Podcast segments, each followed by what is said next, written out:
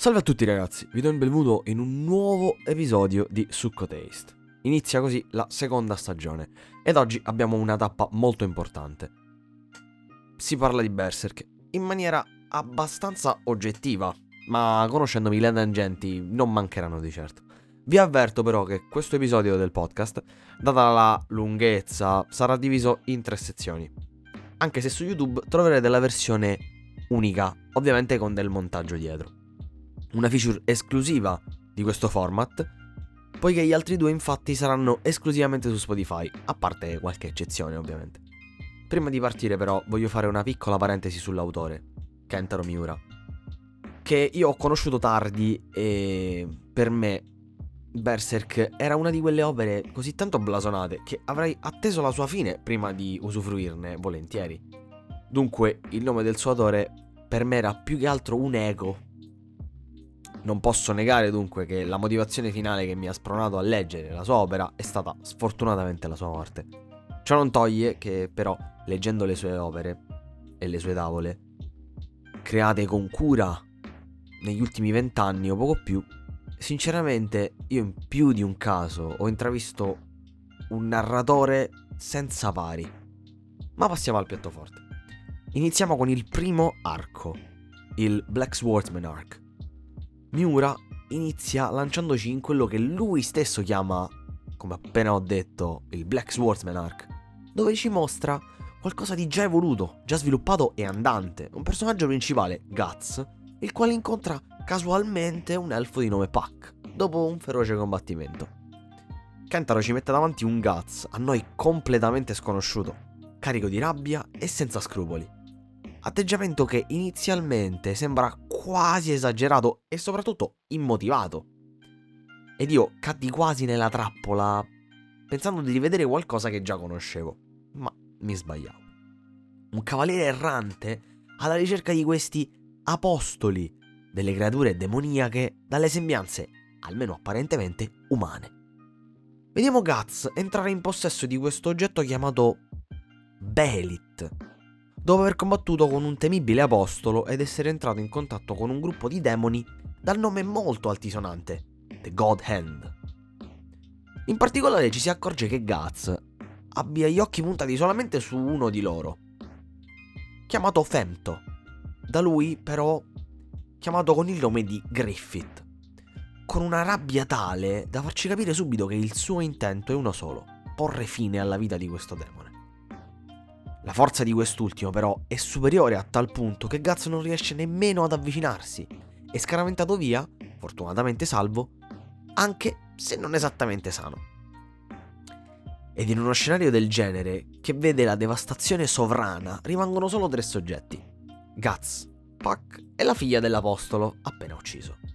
Un tempo sovrano umano della città, che aveva scelto di abbandonare la sua parte umana in preda allo sconforto ed odio scaturito dal tradimento della moglie con dei pagani. La figlia in questo momento è la figura del dolore, non sa cosa fare, valuta il suicidio non vedendo altra scelta. E proprio quando pensavo che il nostro bel protagonista sarebbe arrivato con la solita morale buonista a prendersi cura di lei, Guts le porge il pugnale con tono di approvazione. A quel punto però la ragazza reagisce inaspettatamente con impeto, realizzando che se lui non fosse arrivato mai in quella città, tutta questa distruzione non sarebbe mai arrivata nella sua vita, catalizzando così tutto il suo odio e giurando che prima o poi l'avrebbe ucciso. Allorché Guts risponde con un secco aspetterò quel momento con ansia, avendo capito che, anche se a suo discapito, la bambina ha di nuovo un obiettivo da perseguire, un motivo per andare avanti nella sua vita. Inaspettatamente, mentre si allontana però, da quel luogo di devastazione, vediamo in realtà un Guts sull'orlo delle lacrime, aumentando ancora di più i miei dubbi sul chi sia davvero quest'uomo. Pagina, questa di Guts, che conclude questo arco narrativo introduttivo lasciandomi con più dubbi di quanti ne avessi all'inizio e facendo spazio a quello che rimarrà per sempre nel mio cuore come uno dei archi narrativi più belli di sempre, il Golden Age Arc. La storia qui ha il suo vero inizio, con il ritrovamento di questo feto sotto il corpo di una donna impiccata che viene preso tra le braccia della moglie del capo di un gruppo di mercenari, chiamato Gambino. Quel feto è Guts, il quale crescerà tra i campi di battaglia avendo come unica vera amica una spada, quasi sempre più grande di lui, a fargli da compagnia e l'unica su cui può fare davvero affidamento, sapendo che non lo tradirà mai. Lui, che dopo aver perso la madre per via della peste, vedeva nel capo dei mercenari, Gambino, una figura paterna, ma che viceversa vedeva in Guts un presagio costante di sfortuna. Tanto da vendere per una notte il suo corpo ad uno dei suoi sottoposti che si era dimostrato sessualmente attratto dal bambino, causando un grande trauma nella psiche del giovanissimo Guts. I giorni passano, Guts diventa sempre più diffidente e Gambino, durante una delle sue numerose campagne militari, viene sfortunatamente ferito perdendo una gamba, costringendolo anche al pensionamento anticipato pensionamento anticipato che porta come danno collaterale un alcolismo decisamente molesto a discapito del piccolo Guts che viene assalito numerose volte dal capo. Finché per via di un incidente Guts, come per un riflesso incondizionato, lo trafigge con la sua spada, lasciandogli la fuga come ultima soluzione. Guts per la prima volta perde il suo unico punto di riferimento. Dopo giorni di vagabondaggio senza meta, il ragazzo incrocia questa banda, entrando in contatto con delle persone che lo cambieranno per sempre. Griffith e Casca, rispettivamente capo e vice della cosiddetta Banda dei Falchi. Un incontro cruciale per la vita di Guts che perdendo lo scontro con Griffith, quest'ultimo ne acquisisce la libertà, avvolto da un'aura intoccabile, e, come danno collaterale, si ritrova a far parte della sua banda.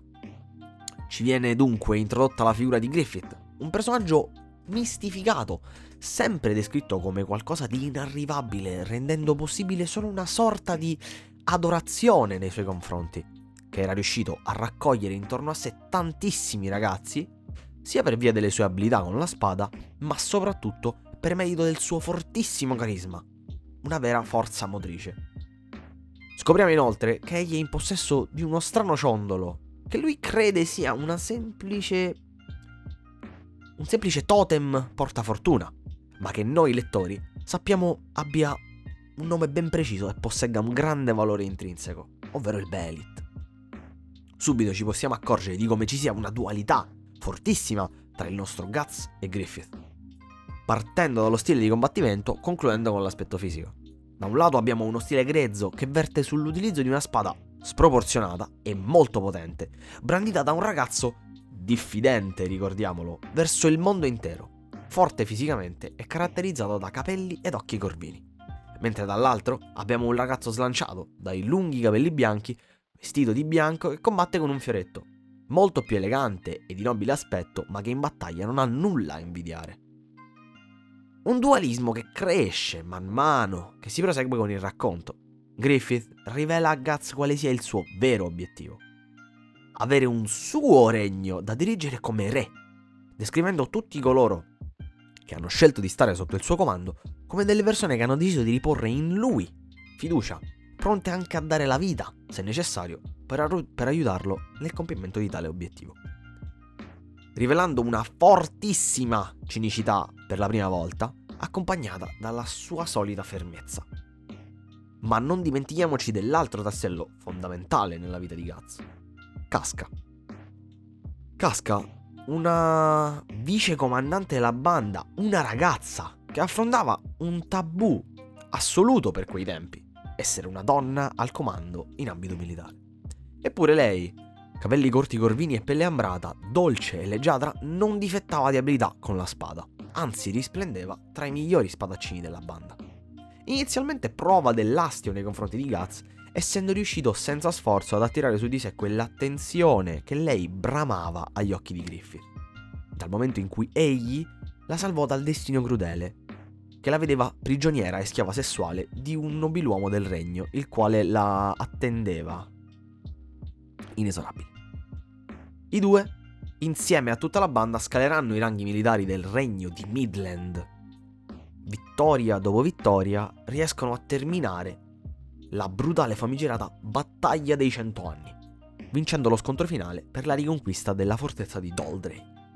Ma prima di parlare di questo momento apice accadono due eventi molto importanti per Guts e Griffith, che è importante nominare. Innanzitutto, durante una delle battaglie precedenti all'ingresso della banda nella guerra dei cent'anni, un temibile nemico si palesa, Zod l'immortale. Dotato di una forza sovrumana, ma che ad un passo dal colpo di grazia, nota che il ragazzo dai capelli, bion- dai capelli bianchi possiede questo Belit rosso, che lui chiama l'uovo del re. E mentre si allontana, curioso per l'avvenire, anticipa a Guts che nel suo di futuro vi è una morte a cui non può scappare, nominando questa fantomatica eclissi. Concludendo il primo vero incontro con un apostolo, che loro non sanno cosa sia in quel momento. Ma noi lettori sappiamo per via del, dell'arco introduttivo. Il secondo avvenimento riguarda forse uno dei discorsi più importanti e significativi che fa venire allo scoperto la vera natura di Griffith. Tale discorso avviene durante una notte di festeggiamenti a palazzo tra Griffith e Charlotte, figlia del re del legno di Midland. Conversazione origliata, per puro caso, da Guts e Casca che si ritrovavano ai piedi della scalinata. Griffith esprime uno dei motivi, se non il principale, per cui sparge sangue in battaglia senza alcun rimorso. La volontà di realizzare il suo sogno. Spiega alla donzella come, grazie alla maestosità del suo sogno, egli sia riuscito a radunare sotto lo stemma della banda dei falchi un ingente numero di seguaci, e soltanto perché, con la sua forza di volontà, è riuscito a far prevalere il suo sogno su quello di tutti gli altri, rendendo anche loro partecipi di esso, paragonando la sua vita a quella di un martire che devolve tutto unicamente per la realizzazione di questo sogno, facendoci capire come effettivamente sia disposto a morire pur di portare a casa il risultato. Dopodiché il discorso tocca una corda molto delicata per Guts, esprimendo disprezzo verso uno stile di vita privo di obiettivi senza un sogno da perseguire. Ciò scuote l'animo del nostro ragazzone armato di spada. La particolare definizione che Griffith ha di amico, da potersi considerare tale soltanto se è in grado di perseguire il suo sogno, impedendo a chiunque di fermarlo, anche se quel qualcuno dovesse essere Griffith stesso. Per lui un vero amico è qualcuno che riesce a stare al suo stesso passo, sul suo stesso piano. Per la prima volta Guts realizza come colui che pensava fosse un amico, in realtà non lo vede neanche come un semplice sottoposto, mettendo a dura prova la sua fiducia. Graficamente abbiamo qualcosa che grida un significato profondissimo, una tavola priva di parole che presenta Guts alla fine della scalinata e Griffith al suo apice, indicando la differenza attuale tra i due in quel momento delle loro vite. Sublime e subdolo, indirettamente dà inizio al declino di quel leggissimo status quo che si stava creando con l'ascesa al potere militare della banda. Vuole però il destino, o meglio la causalità, che la decisione ultima di Guts, dopo il combattimento di Doldrey, è di abbandonare quasi riluttante la banda e Griffith. Nonostante avesse la sensazione di aver trovato un posto finalmente dove sentirsi a suo agio, vuole comunque arrivare al punto di poter essere definito come amico da Griffith. E l'unico modo che gli si presenta è quello di cercare un obiettivo nella sua vita, un sogno da inseguire. Qui abbiamo una rivelazione. Su una collina innevata, all'alba, lo scontro finale. Ancora una volta destinati a combattersi, Guts e Griffith intelligenza e intelletto contro pura forza bruta e grande forza di volontà. Griffith che afferma, freddo e distaccato, come se tutti quei discorsi intimi e amichevoli tra loro due non fossero mai esistiti, che Guts è di sua proprietà e non può abbandonarlo. Per la prima volta vediamo il vero Griffith, colto di sorpresa quando accade qualcosa che non era stato calcolato. E per la primissima volta Kentaro Miura ci fa vedere i suoi pensieri, qualcosa che fino a quel momento era rimasto indecifrato, mai esplicitato e sempre lasciato all'intuizione del lettore, quasi volendo lasciare quell'alone di mistero e purezza attorno a questo personaggio, sempre più arinabile e apparentemente perfetto. Ma le spade inevitabilmente si incrociano e questa volta gli anni di esperienza acquisiti ed il talento di Guts prevalgono la mente ancora scossa di Griffith, lasciandolo disarmato in ginocchio senza parole, con la psiche in mille pezzi. Con la triste verità davanti agli occhi, Griffith realizza che dal momento in cui tre anni prima si erano incontrati era stato proprio lui a diventare dipendente dalla figura di Guts. Come se quest'ultimo fosse un porto sicuro in cui poter fare ritorno e da cui affidarsi nei momenti disperati, ma che in quel momento si stava allontanando inspiegabilmente. La reazione di Griffith è incredibilmente inaspettata. Colui che poco prima avrebbe reagito calmamente e in maniera razionale si muove totalmente fuori tempo, si sente esposto ed in cerca di calore umano, va alla ricerca dell'unico essere che può darglielo, cercando anche di anticipare i passi successivi della sua ascesa al trono del regno di Midland. Quella stessa notte, quasi come se fosse fuori di sé, privo della sua classica compostezza, giace tra le braccia della principessa Charlotte, ormai totalmente innamorata di quel cavaliere dalla folta chioma bianca. Subito dopo, però, egli realizza l'amara verità. Guts non era così facilmente rimpiazzabile e presto avrebbe scoperto che quella, no- quella della notte precedente sarebbe stata la proverbiale goccia che fa traboccare il vaso. Da qui tutti quei dubbi e i discorsi lascivi di vera e propria risposta iniziano a rivelare i loro misteri, lasciandomi un barlume di chiarezza dopo diversi capitoli in cui ci si chiede spesso e volentieri come siano connesse queste parti con il futuro che ci è stato mostrato nell'arco introduttivo. Infatti il fato si mette di mezzo, rivelandoci come il vecchio re non fosse altro che un uomo schiavo del malato desiderio di possedere la figlia, definita da lui come un fiore puro e candido, da lui stesso coltivato. Mai lasciata entrare veramente a contatto con il mondo esterno, controllata ossessivamente, oltremodo estromessa dalla vita sociale e di corte. Eccoci spiegato il perché non batte ciglio nel momento in cui scoprì che la sua seconda moglie era segretamente l'amante del fratello Julius e che fosse bruciata viva insieme ad alcuni alti funzionari in un misterioso incidente. A questo punto è chiaro lo stato psicologico pietoso in cui versa quest'uomo, che ormai non è altro che l'ombra di se stesso. E vi lascio immaginare la reazione che egli abbia avuto quando quella mattina vide il suo fiore ormai deturpato da uno sporco uomo comune Avete fatto? Bene, sono sicuro che qualsiasi cosa abbiate pensato non basterà nemmeno a descrivere la metà di ciò che Griffith subirà durante il suo anno di prigionia nella stanza più remota della torre più alta della torre della rinascita.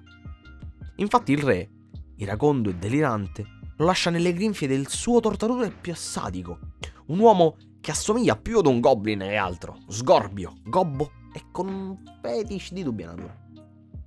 Fa di Griffith la sua bambola personale, facendogli vivere quello che con molta fermezza può essere definito un vero e proprio inferno sulla Terra. A questo punto è importante notare che il Behelit si allontana dal suo possessore, cadendo dal collo di Griffith e finendo nelle fogne, riportando alla mente le parole di Zod. Il destino è qualcosa da cui non si può sfuggire, dunque. Se l'uovo del re è davvero legato a questo ragazzo, non importa come ma tornerà nelle sue mani nel momento propizio per svolgere il suo compito. Al contempo, la banda dei falchi, orfana sia di Guts che del suo condottiero Griffith, viene adescata all'interno di una trappola da parte dell'esercito. Molti perdono la vita, ma Casca riesce comunque ad organizzare una fuga, per quanto la situazione sia praticamente disastrosa, e per il restante anno rimane a capo della banda, in continua fuga dall'esercito centrale. Guts, del tutto all'oscuro della tragedia, è in viaggio alla ricerca di avversari temibili da affrontare mentre ricerca il suo sogno. Per pura casualità, però, arriva al suo orecchio la voce di un'abile spadaccina che corrispondeva perfettamente all'identikit di Casca e ritrova dopo diverso tempo i suoi vecchi compagni d'armi, ormai allo stremo dopo l'accusa di tradimento. Decide dunque di aiutarli in nome del suo attaccamento, non solo alla banda ma anche a Griffith dimostrando come in realtà, anche se ha un obiettivo, non può fare a meno di tendere la mano verso i suoi compagni d'armi. Qui ci viene mostrata due, una parte formata da due capitoli, a mio parere molto significativi nell'arco narrativo, corrispondono al nome di Falò dei Sogni. Una delle realizzazioni più profonde dell'intera opera. Guts involontariamente, abbandonando quella che per lui era diventata una comfort zone, distrugge il suo equilibrio e Casca quasi non riesce a perdonarlo. Lei, che ancora attaccata a Griffith, vede come una motivazione della capitolazione della banda l'abbandono egoistico di Guts. Per la prima volta vediamo Casca senza veli, stanca, stressata dagli avvenimenti dell'ultimo anno, costretta a scappare da una situazione complicata, altamente rischiosa, urlare contro Guts con tutta la sua disperazione, arrivando ad ammettere la sua gelosia verso Charlotte e il suo amore irraggiungibile per Griffith, mentre si lascia cadere dalla rupe, con un sguardo pieno di lacrime. Ma Guts velocemente riesce ad afferrarla per la mano e salvarla, dandole conforto mentre lei si lascia andare ad un pianto liberatorio nella più totale vulnerabilità emotiva. Mentre lui cerca di darle un bacio sulla fronte, la testa di casca pende all'indietro e le loro labbra si incontrano, creando una delle scene più romantiche e allo stesso tempo drammatiche che io abbia mai visto, onestamente. La bellezza di riuscire ad aprirsi completamente, denudarsi di tutto l'orgoglio per parlare apertamente e far cadere quella maschera, rendono Casca magnifica nella sua fragilità. Nei capitoli successivi vediamo in maniera esplicita l'unione tra Guts e Casca, che si spogliano di ogni cosa, psicologicamente e fisicamente. In Guts si risvegliano dei traumi ormai sopiti e mostra una cicatrice profonda per la prima volta all'unica donna di cui si sia mai fidato. Casca, dopo aver finalmente visto l'uomo che ha davanti, senza pregiudizi, senza quella metaforica corazza, si sente molto più a suo agio e lo abbraccia cercando di trasmettergli quel calore umano che a Guts è sempre mancato. Un momento di pace, per quanto fugace, per i nostri protagonisti. Ma come da manuale, prima della tempesta, c'è sempre la quiete. E ciò che li aspetta è qualcosa che nessuno avrebbe mai potuto prevedere. Tutta la banda dei falchi, con l'aiuto della principessa Charlotte, riesce ad entrare nella torre della rinascita e salvare Griffith dalla prigionia. La scena della ricongiunzione con Griffith è qualcosa che strugge l'animo. Vedere colui che un tempo si ergeva splendidamente sul campo di battaglia, ridotto alla mera ombra di chi era un tempo. I tendini recisi, una gravissima malnutrizione e privo della lingua. Ma c'è soprattutto un dettaglio che tengo a farvi notare. Nel momento in cui Guts lo prende in braccio e lo guarda con compassione e felicità, Griffith risponde con un esile e patetico tentativo di strangolarlo, per quanto appunto la sua condizione glielo renda impossibile. Un gesto minimo, ma pregno di significato per chi legge. Poiché nonostante l'abbia salvato, Griffith capisce che ne è ancora dipendente, che nonostante tutto, senza di lui non è riuscito a raggiungere il suo sogno, anzi, ormai debilitato pubblicamente e fisicamente, in maniera del tutto permanente, non gli rimane più nulla del suo sogno. Dopo la fuga, al campo della banda accade un altro Episodio singolare. Griffith, immobile all'interno della sua tenda, vede Guts e Casca parlare e realizza che, origliando la loro conversazione, la loro relazione si è evoluta, facendo nascere un germoglio quasi di gelosia, permettetemi di interpretare. Di lì a poco, per via delle ferite e la febbre, comincia ad avere allucinazioni. Vede questo suo riflesso di un tempo che indica un castello lontano e appena risvegliato da questa trance si aiuta con la spada a prendere con i denti le redini del carro scappando dal campo in direzione di questo suo miraggio. Un sogno ad occhi aperti. Il carro però non va molto lontano prima di scontrarsi contro un masso, lanciando l'inerme Griffith in aria, provocandogli una seconda visione, molto probabilmente dovuta allo shock. Questa volta è lui stesso in salute, non una sua copia. Sposato con Casca e con un figlio di nome Guts. Una sensazione di appagamento lo pervade finché non posa lo sguardo sul suo piatto, dal quale viene a galla il suo vecchio ciondolo, riportandolo alla realtà tutto a un tratto. Con un braccio rotto, Griffith scoppia in una risata isterica. Vede vicino a sé un tronco spezzato ed appuntito e valuta il suicidio. Però non riesce nell'atto, è ancora troppo aggrappato a quella che ormai è solo una mera copia della sua vecchia vita. In quel momento, inaspettatamente, si rende conto che tra le mani, in una pozzanghera, vi è davvero il suo ciondolo, non era un'allucinazione. Quell'oggetto mistico che aveva perso l'anno prima era davvero davanti a lui. Subito dopo, a cavallo, arriva Guts. Ma ormai è troppo tardi. Il processo di attivazione di quell'evento che aveva presagito Zod è ormai arrivato. E la temuta eclissi è alle porte. Qui succede qualcosa che sfida davvero l'immaginazione umana. Un evento che a detta dei membri della mano di Dio avviene solo quando in ballo c'è un prescelto un nuovo componente della mano, in questo caso Griffith, che viene messo sorprendentemente in una posizione molto difficile, almeno dal punto di vista del lettore, ossia sacrificheresti ciò che ti è più caro al mondo per appropriarti di un potere immenso che può soddisfare ogni tuo desiderio? Con questa domanda, però, finisce la prima parte della recensione di Berserk.